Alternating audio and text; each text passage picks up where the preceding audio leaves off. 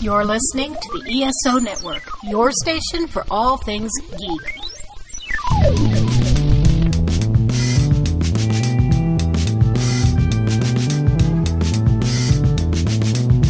This podcast contains potentially adult language, adult themes, definitely drinking, and possibly sexual context. Listener discretion is advised. Drinking with Authors, the podcast. I am your host, Erica Lance. Don't forget to like and subscribe. Pretty please, I say that now while you're actually listening. So reach out and touch those little buttons on your phone that we would appreciate, especially before you start drinking with us. And if you get a chance, um, leave a review. We're going to remind you at the end of the podcast when you're drunk to leave a review because drunk reviews are the best reviews. Of course, if you want to be on the podcast, you can email us at drinkingwithauthors at gmail.com. Or if there's an author you'd like us to hunt down and find and get on the podcast, we will do the same. So email us drinkingwithauthors at gmail.com. And our sponsor today is Skunk Brothers Spirits. Coupon code DWA10. They are amazing. They have some awesome recipes coming out for fall. So please, please, please check them out. And with that, my co-host today, the I have to make up another word so it can go on the back of a shirt. The magnanimous. gotta write yes. that one down. Magnanimous um, C.R. Rice is joining us today. And our guest today is Anna Sellheim. okay. so let's talk about what we're drinking first, and then we'll talk about you. So, in. Drinking with Authors swag, which I think there's a contest that's going to come out soon so you can win some Drinking yes. with Authors swag. I decided because I just got over COVID. So warning there might be some coughs throughout this podcast. I greatly apologize but um, is what i call gin and juice but it's not really per the definition. It's grapefruit juice and i put a little gin in it to you know spice it up and i have some water. Cr what are you drinking today? Because those cups you showed moments ago were amazing. I have i i'm doing um like hot chocolate and baileys and i don't want to run out. So i, I figured i would just make and, and it's in my like holiday ones because I get new ones every year. Corey's always like, ah, you can do whatever you want. No big deal. If you break them, you get new ones next year. So this one was actually really cool. I'm a fan. It's like the incurable itch wolf claw powder. I'm a fan. Yeah. So yeah. I got two just in case. Well, that's double fisting. We need to do that. Anna, what are you drinking? I am drinking a giant uh, ice water and a mini can of Diet Coke because it is the middle of the week and I cannot get drunk until the weekend because I have a very hard time waking up the day next. No, I understand. That's why we invented a podcast so we can just say it's for for yeah for celebrity reasons we get drunk. it's part of our job description. Yeah, mm-hmm. exactly.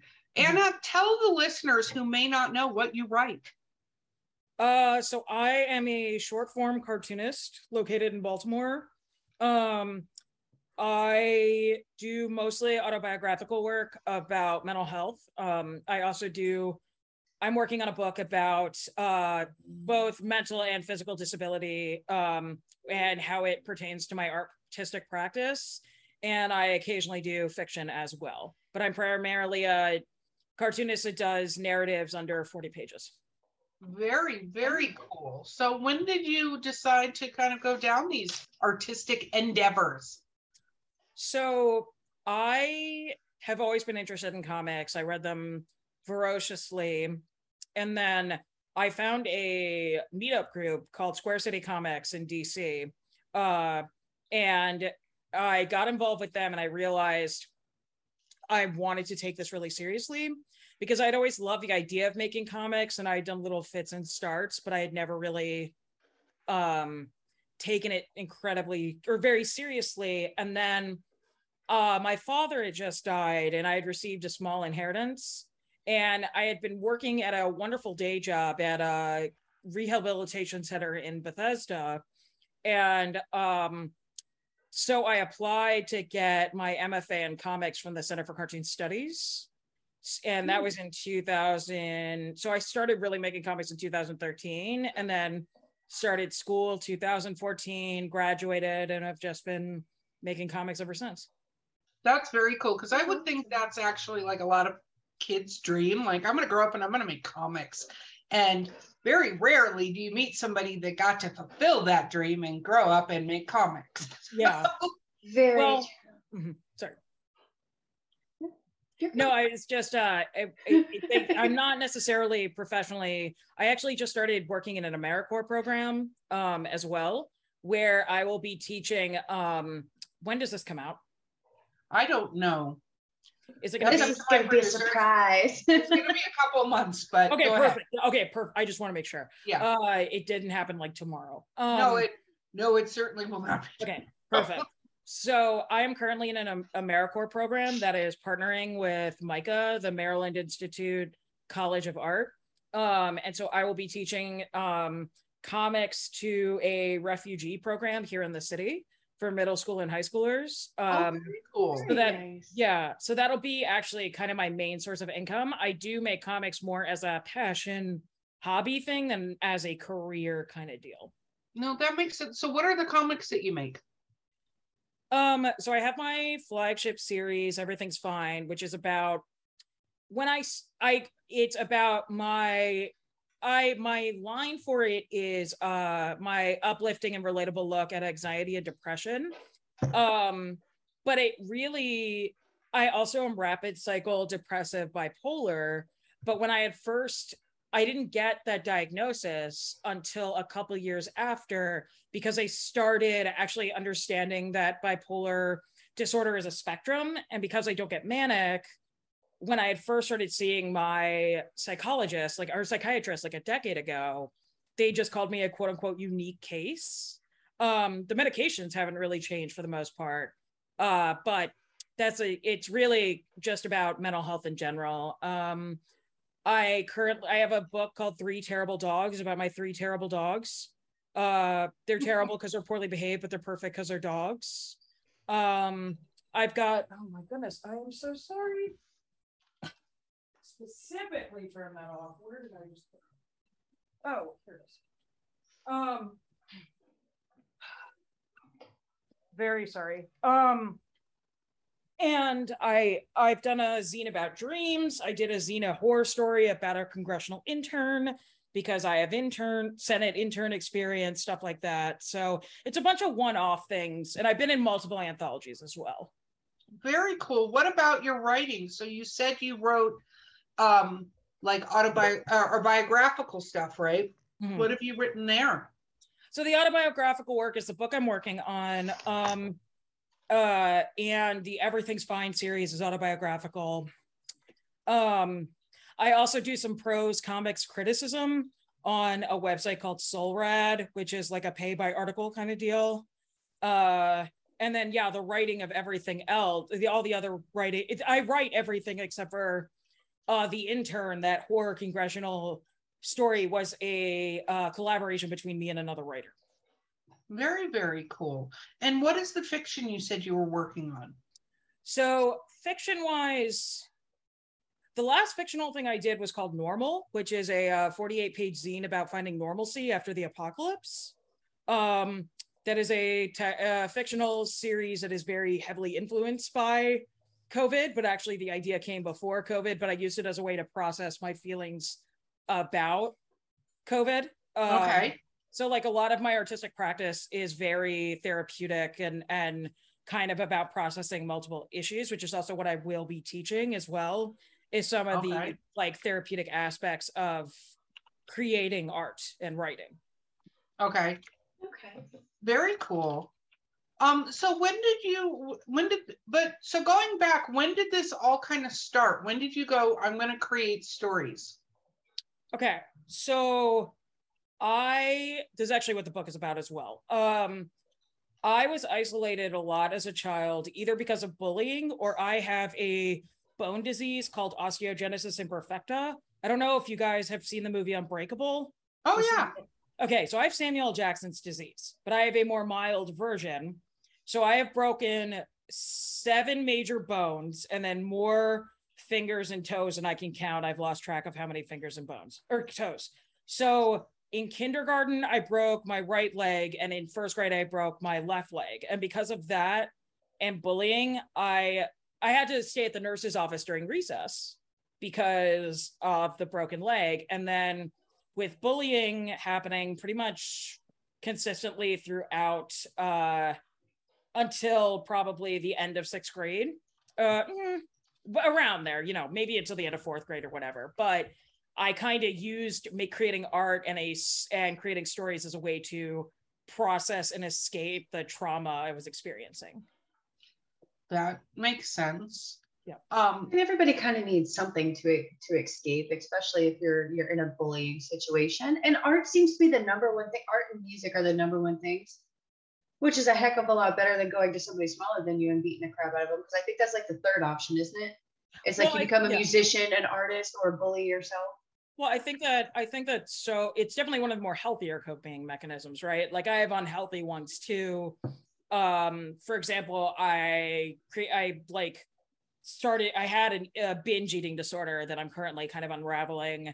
Um, and like food was a coping mechanism as well. But in terms of creating art, I think that part of the reason that there are so many stories in writing and art and music in general about feeling isolated and alone is because I think people that create art and writing and music in any form of like creative people tend to be more hypersensitive. And i think a lot of them share like having those stories of isolation um, which is part of the reason with the kids i'm teaching i want them to also not only am I am I teaching them comics, but I'm also nurturing nurturing a safe space where they can create their own therapeutic artistic practice to deal with because these are all refugee children coming from all over the world that Baltimore is a very big refugee city.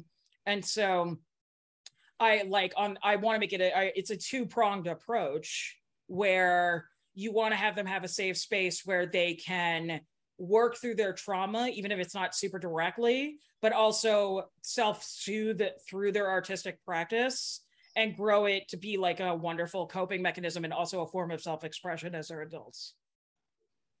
No, I think that's amazing. And that's going to be very helpful and, and touch a lot of lives. Mm-hmm. When you started doing comics, what was your inspiration?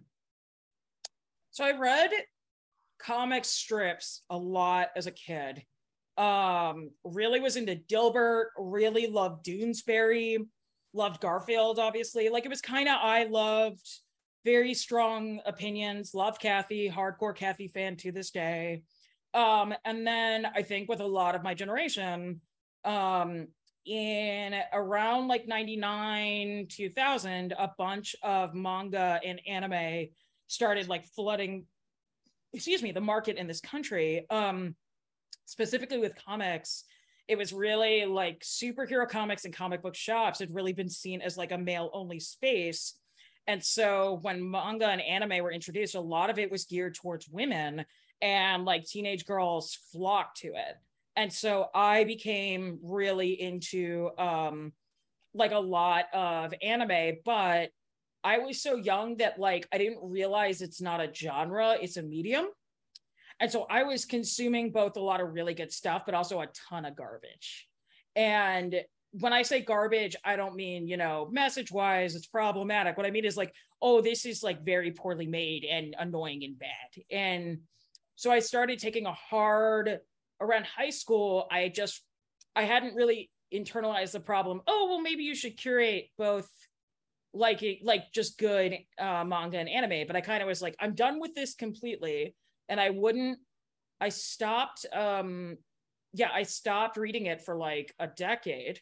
And I started going into what I would call like sad sack indie white boy comics where like there'd be a guy and he'd be in the shower and he'd say my girlfriend broke up with me and i'm sad and then i masturbated in here. And you know like it, it's just kind of and then you have four panels of him being sad in the shower, but I loved it and couldn't get enough of it. And then I kind of blossomed into in the last few decades, I feel like, and obviously this is with prose writing too, a lot more voices that weren't maybe available in the early 2000s have become much more mainstream. And so, really, since that uh, like Inception as a kid, I'm still heavily into independent comics, but primarily like self published little zine stuff versus, say, a superhero series, um, which is something I'm not unless it's very unless it's really spectacular, I'm not going to be very invested in it.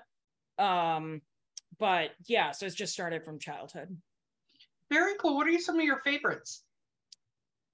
Uh, so there's a manga that ended recently called Dated. Uh, oh goodness, it's destruction, destruction. So in Japan, they like to shorten manga titles. They like to shorten manga titles to three sentences. There's three syllables. This guy made a manga that is so long, title wise, that he didn't want it to get shortened, but it is shortened to da da da da da. Lynda Barry is a author that's fabulous. Um, again, I think some early Cathy stuff is great. Uh, for better for worse is great.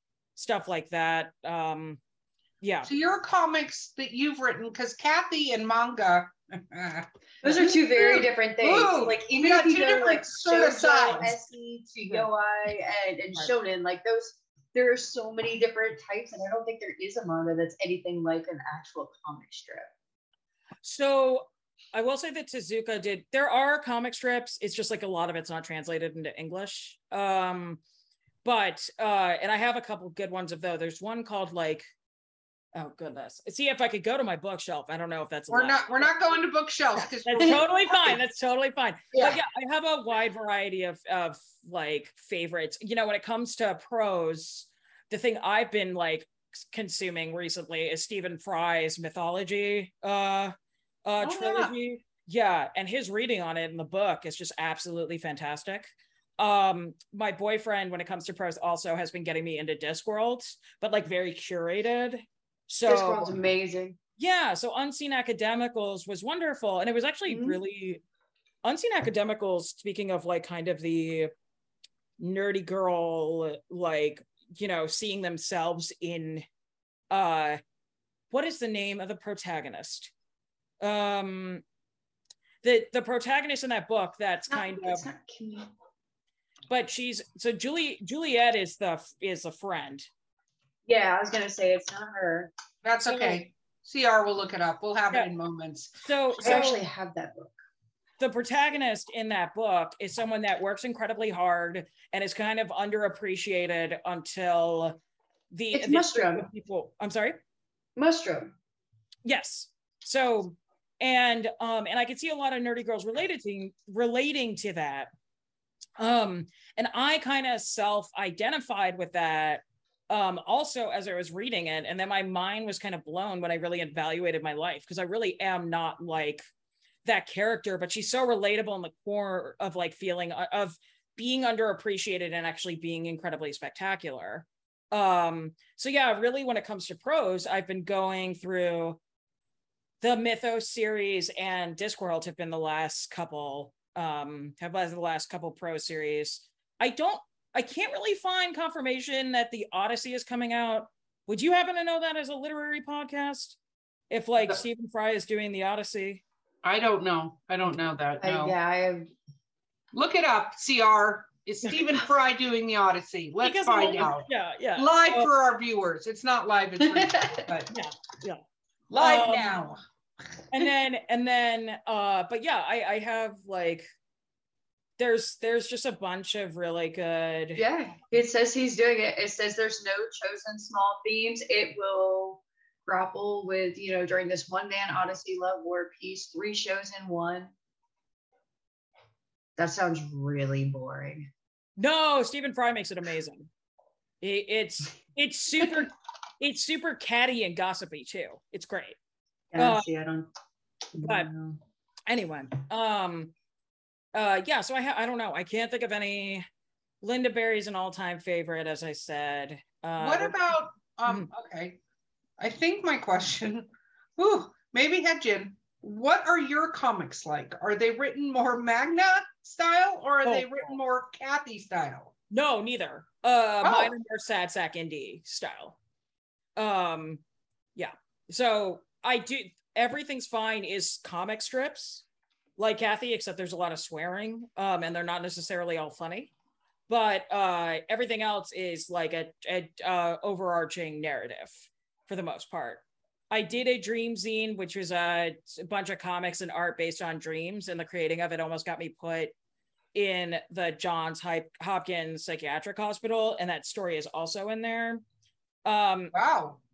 Well, so to get into it briefly, because it is really ridiculous. My mother was having the with the bone disease. My mother was having experimental surgery. Um, John's, and this was in 2020. So I am like 31 years old, um, or 32, whatever. So my, but this is New Year's Day 2020, and um, I am working on the stream zine, and I have one nightmare included, which is about uh because I wanted it to be overall positive, but I had a nightmare that was processing an argument I had with a friend. And in that comic, the comic character Nancy uh shoots somebody with a gun. And I was drawing that while my mother was in surgery. It turns mm-hmm. out Johns Hopkins had had a shooting a couple years prior and there was a nurse that like completely flipped out and called in the head of the mental health facility and called in like security. They asked me to put the comic pages away. I did. And then they were calling all of my my therapist and my psychiatrist who both were saying i didn't have any violence in my past. But essentially they were teaching they were treating me as though i had been a lone isolated teen in school that was like sh- drawings about shooting up their classmates. And the head surgeon that was working on my mother called them off and said, You are being ridiculous. She's just an artist. But the story of that is also in that particular zine. Wow. That, well, that's a way to go. Even it, right simple. when when life imitates art. Okay. Yeah. Um, okay, we're going to take a quick break and we will be right back with Drinking with Authors. Hey, Martha. What? Do you like nerd stuff? I do. And do you like adult beverages? I super do. well, then you should join us with a drink. With a drink. With a drink. On, but first, let's talk nerdy. Clink. Clink. on the ESO network. We'll see you on Tuesday. Maybe next Tuesday. Maybe.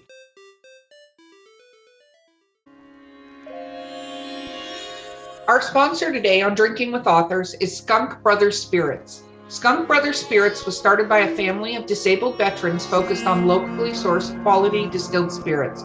Their name was inspired by their pops, who was nicknamed Skunk. Skunk's father was a moonshiner in Oregon back when it wasn't exactly legal. Now the brothers are taking the family business legal with their Washington based team using their grandfather's Prohibition era moonshine recipe to bring small batch spirits to the gorge and beyond. From the moonshine corn whiskey to the apple pie brandy, all of their spirits are handmade in Washington. Believing they already have the best ingredients in the local community, they work with local farmers and suppliers to produce the highest quality spirits from scratch. You can find them on Facebook at Skunk Brothers and on Twitter at Skunk Bros Inc. Or visit their site www.skunkbrotherspirits.com and use coupon code DWA10 at checkout to reap 10% off your order. You can always also ask your local retailer to start stocking Skunk Brothers spirits. Regardless of how you get your hands on a bottle or two, grab a drink and don't forget to get skunked.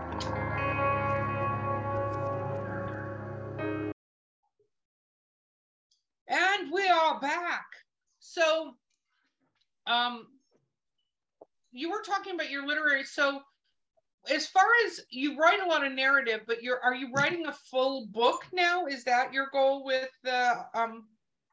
Yeah. So my full book, it's going to be about 150 pages. Uh, I'm working with an editor that has a couple of ideas. Like the indie comics community I'm part of is very small but at the same time indie comics it's it's it's it is bizarre how both big and small independent comics are. Um so the editor i'm working with has some ideas of who will publish it. Um and uh it's about 150 pages and it's essentially a bunch of short autobiogra- autobiographical stories excuse me autobiographical stories about my relationship to art and okay. how like so I, I talk about different art in the book as well uh, as well as how it influenced my creative practice. Okay.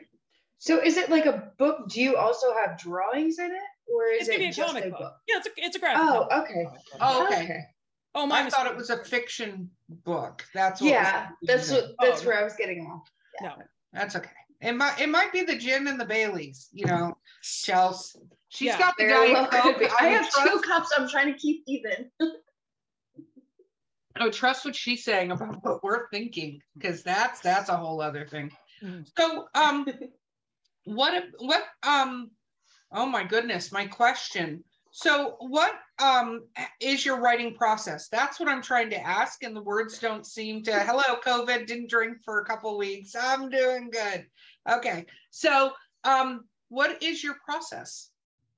it, it depends on the story um autobi like i have i'm a very intuitive writer. Um i refuse to even try to start any story unless the ending is completely crystallized in my mind. If i don't have an ending i'm not pursuing a story. Comics take too much time. I don't have enough time in my lifetime to be like going down paths without an ending. Um in terms of fiction, usually I will collect little thoughts, put it in a note app or in my sketchbook. And same thing with autobio long term. And then there's thumbnailing, which is essentially the writing portion, like the rough draft, where you have the panel layout and then the writing is in the panel. And then most people have multiple steps after that. I just go straight to the drawing after that. Okay, and I'm assuming you do the artwork yourself as well, right? I do, yes. Mhm. Are you also the colorist? depends on if I'm if I'm working in color. Yes, uh, I'm not all of my stuff is in color. Like normal is a black and white graphite created zine. Um, Three Terrible Dogs is done in pen and ink and is a black and white zine. Everything's fine. It's done in color and uh, yeah, all the color I do. Dream Zine has color and black and white, and all of that is done by me as well. Because for me, the art is for me the writing is kind of the work that I don't want to do, but I have to do in order to get to draw because uh, with the writing, you have to focus and be 100% present and concentrating. But once you can start drawing, there's a sense of being present, but you can also turn your mind off and listen to a podcast like yours and then just enjoy the meditative act of drawing. That's very cool. Um, let's talk about feedback you've gotten on your comics. So when did you first hear feedback on any of the stuff you put out? Um, so, huh. So when it before I went to school, um, really it was just kind of met with, you know, kind of no one really cared. No one was particularly interested. Um, at school, people were they weren't expecting a lot of me based on what I came in with. I think a lot of people were impressed with how quickly I developed and I became one of the stronger storytellers in my class. Um, and then online, I started having some Tumblr comics that went viral. And through over throughout the years, just doing conventions and being on social media, I have what I would call like a very loyal but small audience. So they're an audience that really digs a lot of what I do, but it's not incredibly big. Um, and then it runs a gamut in terms of um, reaction. You know, strangers might read a very short comic on my table and be like, this is the most intense thing in the world. And I'm going to put it down, ask if you're okay, and walk away. But then someone else will pick it up and be like, I feel seen in this. I'll give you my $6. Um, and uh, yeah, it just, it really varies. Um, I know that uh, there's a lot of like larger name cartoonists that promote me and say, why isn't she a bigger deal? I get that asked. I get that question asked. It's always very, it's very sweet intended. Um, it just is kind of, it makes you feel really weird. Um, but yeah, so you run the gamut from people finding me. No one really, I mean, no one's really critiquing my art. People, I'm I'm a good artist. People aren't really messing with that. Um, but either if anyone has a problem with a piece of art or a piece of one of my comics, it's usually that it's too intense for them. Nothing in terms of um, nothing in terms of like lack of quality. Um, and but I yeah I got a diehard like small fan base and I love them and I've made I've made so many connections through my work too because I it, it's for me and I don't think this is common but for me comics is incredibly social. Um I've met most of my best friends. I'm part of a couple of comicing groups here in Baltimore and DC and I met my boyfriend like I I've met so many friends and family through comics. I'm to be tabling this is going to date this, but I'm going to be tabling at the Small Press Expo in in Bethesda this weekend. So, um, but it is the largest small press comic convention on the East Coast, and like I'm just so excited to see everybody. Um, so yeah, that's a big thing also with my artistic practice, and I'm very grateful for is because I'm I can't turn it off and I can't turn my personality off no matter what. And it's gotten me both into trouble, but it's helped me really kind of establish a group of friends and family that I don't have to hide myself from. Um, and because that's also in my work, if you're going to like my comics, you're going to like me. And so I've just, I've really kind of created a wonderful community with myself through my work, and I couldn't ask for anything more. Well, do you do one shots I'm for sorry? like your convent? Do you do one shots for like your conventions and stuff, just to like bring people in and keep them interested for like that one special scene that maybe they wouldn't have before? So actually, I have a Patreon, and the model of it is that I use the money to pay for printing costs for a hundred zines, and they're not done based on so whether I reorder them isn't based on how they sell at like one convention. But if I have a hard time moving something, I'm not going to reorder it versus something that I, you know, sells very well. And obviously I'm going to be reordering it. So, and for me, the Patreon is such a amazing thing because I am people like I think that there's a very irritating aspect to certain certain people that talk about actually living in poverty and where they pretend they're well off, but they pretend, you know, they're poor because it's punk or whatever. But like I am I am making only the AmeriCorps stipend, and then I'm on food stamps, I'm on rental assistance, like I'm on a lot of different programs. I am very poor. And literally that Patreon, because I make the 200 something dollars every, it's per zine too. I don't do it every month. But because I have that 200 something dollars to test run an 100 print run of anything I want to do. That is the only reason I can make comics is at Patreon. So um, it's not done based per show, but again, after the Patreon zines are out to all the subscribers, uh, depending on how it goes, there are a lot of comics I'll never reprint for sure that are out there. That's very cool. So when you go to do the show, so Jen met you at the American Libraries Association conference. Yes. Right. Yes. Um, what was that like for you? So that was that was a really interesting show. I've never been to anything like that before. Um, my friend just we were we were in the zine pavilion, me and my friend Teresa, uh, who is also the co-host of my podcast, which is not nearly as uh, polished a deal as this one, but we have a we have a podcast called Make Art Talk Shit, where we make art and talk shit, and then we'll have guests on to make art and talk shit. Um, but uh that was really interesting because I just like didn't know anything uh, about it. I like I didn't have to pay for that convention and I understand that there are people that pay for weekend passes, you know, which are like over $200, but it's cuz they're getting thousands of dollars in books for free. Like I I get it. I thought it was incredibly well run. It was a total blast. Um it was just a huge eye-opening experience. I didn't get a lot of free books. Um I did go to I was uh before I hadn't started AmeriCorps yet, so I went to um their resume and like career advice center, which is very helpful as well.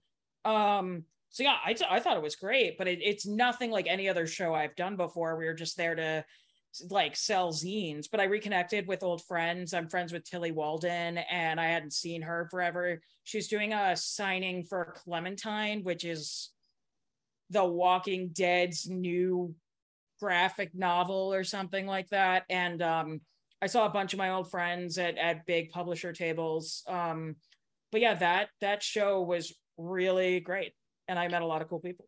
And how what how was because you know it's the American Libraries Association, so it's a, a somewhat conservative crowd in a way, to a degree, right? How do you think your your how did it go with you and your com your zines and stuff like that with that crowd? I'm not saying all librarians are conservatives so no hate mail thank you very much. I'm just saying in general some of them tend to be you know scholastically geared and things like that so. So yeah i was actually surprised i was surprised by how progressive everybody was personally. Um but then again like i don't have a lot of kid zines so if you're looking for children's literature, I don't really have, besides Three Terrible Dogs, I don't really have a ton of stuff to offer you. I was shocked that I sold anything because so the Zine Pavilion was one of the few places you could pay for a book. They're giving out so much free stuff, but you know, they had like amazing tote bags everywhere, but people love my tote bags enough. They were buying my tote bags. Um, but I think, you know, the best anecdote I think I got was um, I don't know if you're familiar with Rupi Kaur the poet. Okay. She's an online, um, she's an online Instagram sensation, and now all poets want to be like Rupi Kaur. No capitalization because of aesthetic reasons. Um, but we had so, and it's kind of it's it's there. It's very much kind of seems like teen baby's first dramatic poem where it's it's obvious she went through some stuff, but it's kind of uh it's just kind of dramatic and and uh, it's it's very Instagram. And I we did a spoof of her zine with uh, for a zine for our podcast called Half and Half because her zine her book is called Milk and Honey. Um, okay. and so we had that zine and a librarian picked it up and she was like, "Oh my god, I love this!" And she says, I have my teenagers look at my teenagers love Rupi Kaur, and all I can think is, at least they're reading. Um, but in terms of uh, uh, yeah, I, I, I, there was there were a lot of I was in line for a um, I was in line for an LGBTQ uh, uh themed um book for teens that was coming out from DC, and I was listening to two authors based in rural Georgia that were looking for more queer books for their kids, and they were so excited about it. And they actually name dropped a couple friends of mine that didn't do queer books, but uh, my friend Robyn Smith did a Wonder Woman book uh, for, except like, no, it's not Wonder Woman. It, it's no, it's not one, but they did a book with uh, DC um that was very like black centric with a black character. And so i was like surprised to hear that kind of thing. Um so i didn't really experience any of the conservatism. I know that there was an incident uh with somebody else in a different area because the table across from me or the table next to me was asked to like help console uh somebody that was very bigoted about having lgbtq stuff in children's work that had approached them. But in terms of my personal experience, I hadn't dealt with, I didn't deal with any conservative audience at all. But I think that's another thing is if you're, if you interact with me for five seconds, you know, I'm not to like vibe with you and you're probably just to move on as opposed to uh confront me or uh give bad feedback you know you're just like oh thanks and then you leave you know so no, that makes sense. Have you looked at um, or have you pushed your books to go through a comic sort of distributor versus doing the zines? So I'm part of one distrib I'm I'm part of one distribution service. So comic distribution services are different than um than uh normal prose distribution services because a lot of time the rules for comic books are different in terms of they can't return unsold books. So there was a monopoly until recently. Um, but like in terms of large chains, they're only dealing with either publishing houses that deal with both prose books and graphic novels. So say like Random House, or they're dealing with a distributor called Diamond. But when you go into your local shop, you have a lot of smaller distribution companies. So there is a guy named Billy who is doing a district. Uh, he's creating a distro right now. It's in the works, and I will be part of that. But personally, I like going to uh, to uh, places and putting stuff like going to comic shops and putting stuff on consignment that way. Um, some of my the anthologies I've been in deal with different distros as well, right? Because some of them have actually been like well acc- acclaimed and won awards and stuff like that. But um, it's not that I'm it's not that I'm against it. I really just didn't have uh I haven't really pursued it very much. I'm looking to do that more in the future. You know, that makes sense. That makes sense. Okay. Chelsea, final question, and then we're gonna do shameless self-promotion time. Do you want to draw something different than what you are now? Like I know you said you do a lot of like mental health and you do the stuff with your dogs and all that. Have you ever thought of doing like a a manga style thing since you did enjoy it for such a long period of time? Am I allowed to swear on this podcast? Of course you're fucking Of course. Well, I don't know, man. I'm, I'm new. It's we sworn like nine times. Gin. Like, okay. What? so anytime a Westerner tries to make manga, it looks like shit. So no, I'm not going to try anything manga related. That being said, normal. But it's just a drawing style. No, no, no. I you totally, know what I mean? Yeah, yeah. No, but what I mean, I do fiction as well. Fiction is way more fun to draw. So I like drawing right. fiction better. Everything's fine is done with an abstract avatar because that is more fun to draw than um than uh say myself literally. I am my next story idea. There's two projects I can work on next, and both of them are going to be fictional. I haven't decided which one I'm doing yet, but I definitely enjoy drawing fiction more because I'm I like drawing people in cool clothes, and I don't have cool clothes. That's kind of the deal. But uh, you know, honestly, like a big thing is is that with my products that I have tabling, you know, my buttons and my stickers, tote bags, that's where I get out a lot of the drawing like stuff that isn't me, you know? Um, like I have a puzzle I did that's just kind of a group scene, stuff like that. And that's really, that is where I really get to go unleash kind of the non Anna specific art. But that being said, I cannot wait for this book to be done because I've been working on it for like over a year. And I want to be able to draw anything. Uh, you know, I do get to draw cool stuff in it. Like I got to draw, uh, oh my goodness, Anna what is the name Lamassu from uh like Assyria, that kind of thing. But yeah, whatever my next project is, I'm definitely taking a break from autobio and going to be doing a fictitious story for sure. Very cool. Okay, shameless self promotion time. How do people find you? Talk about your Patreon, your websites. Oh God, I feel like this is um. So I'm at annasellheim.com. You can read a lot of my comics for free at annasellheim.com. I'm on TikTok, Instagram, and Tumblr at Anna Sellheim. Uh, my Patreon is also at Anna Sellheim, and my Patreon is per product. So you're not getting charged per month. You are getting par- charged every time I do a zine. The range in prices is from a dollar, which is just a donation, three dollars. You get a digital copy of every zine I do. $10 you get a physical copy of any black and white zine I do and a digital copy. 15 you get both every color and physical copy and digital copy of every color and black and white zine I do. And then a crazy tier where you get original art at a $100 per project. And I come out with zines probably four to six every year. Wow. Oh, that's very cool. Awesome. Well, you have been so much fun. First time zine person on the podcast. I to say, yeah. Well, who do you primarily do you are you two authors as well? You're just getting drinking with authors. What yes. kind of work do you do? Well, this okay, just to sum up about us. um, I write horror. Uh, oh, very horror cool. that doesn't have happy endings. Um, I was at Dragon Con on a panel and I said that, and somebody from the audience was like, I love you. And I was no, like, that's great. Cool. That's um, great. Yeah, it was awesome. And then I also write under da- a, a name Dahlia Lance. Uh, I write uh, humorous erotica. Oh, so wow. Those are the two genres that I write. And I write nonfiction stuff too um, that will be coming out later this year. Uh, CR, what do you write?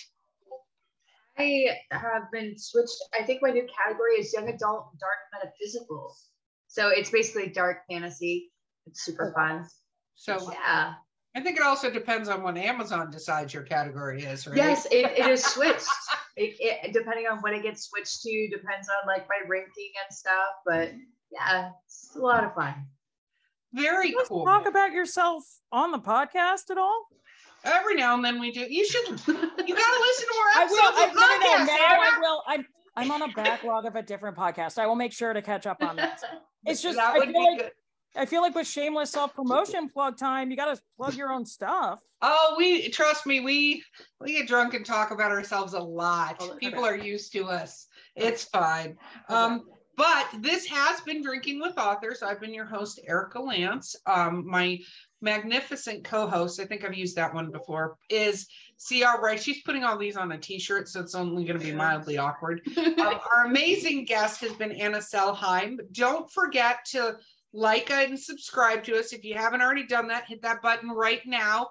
And now that you've been drinking along with us, don't forget to leave us a review. I've decided I only want drunk reviews of the show. Just kidding. If you're sober, you can write a review as well. Our sponsor has been Skunk Brothers Spirits, coupon code DWA10. Check them out.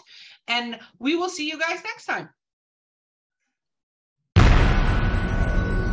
This has been a broadcast of the ESO Network.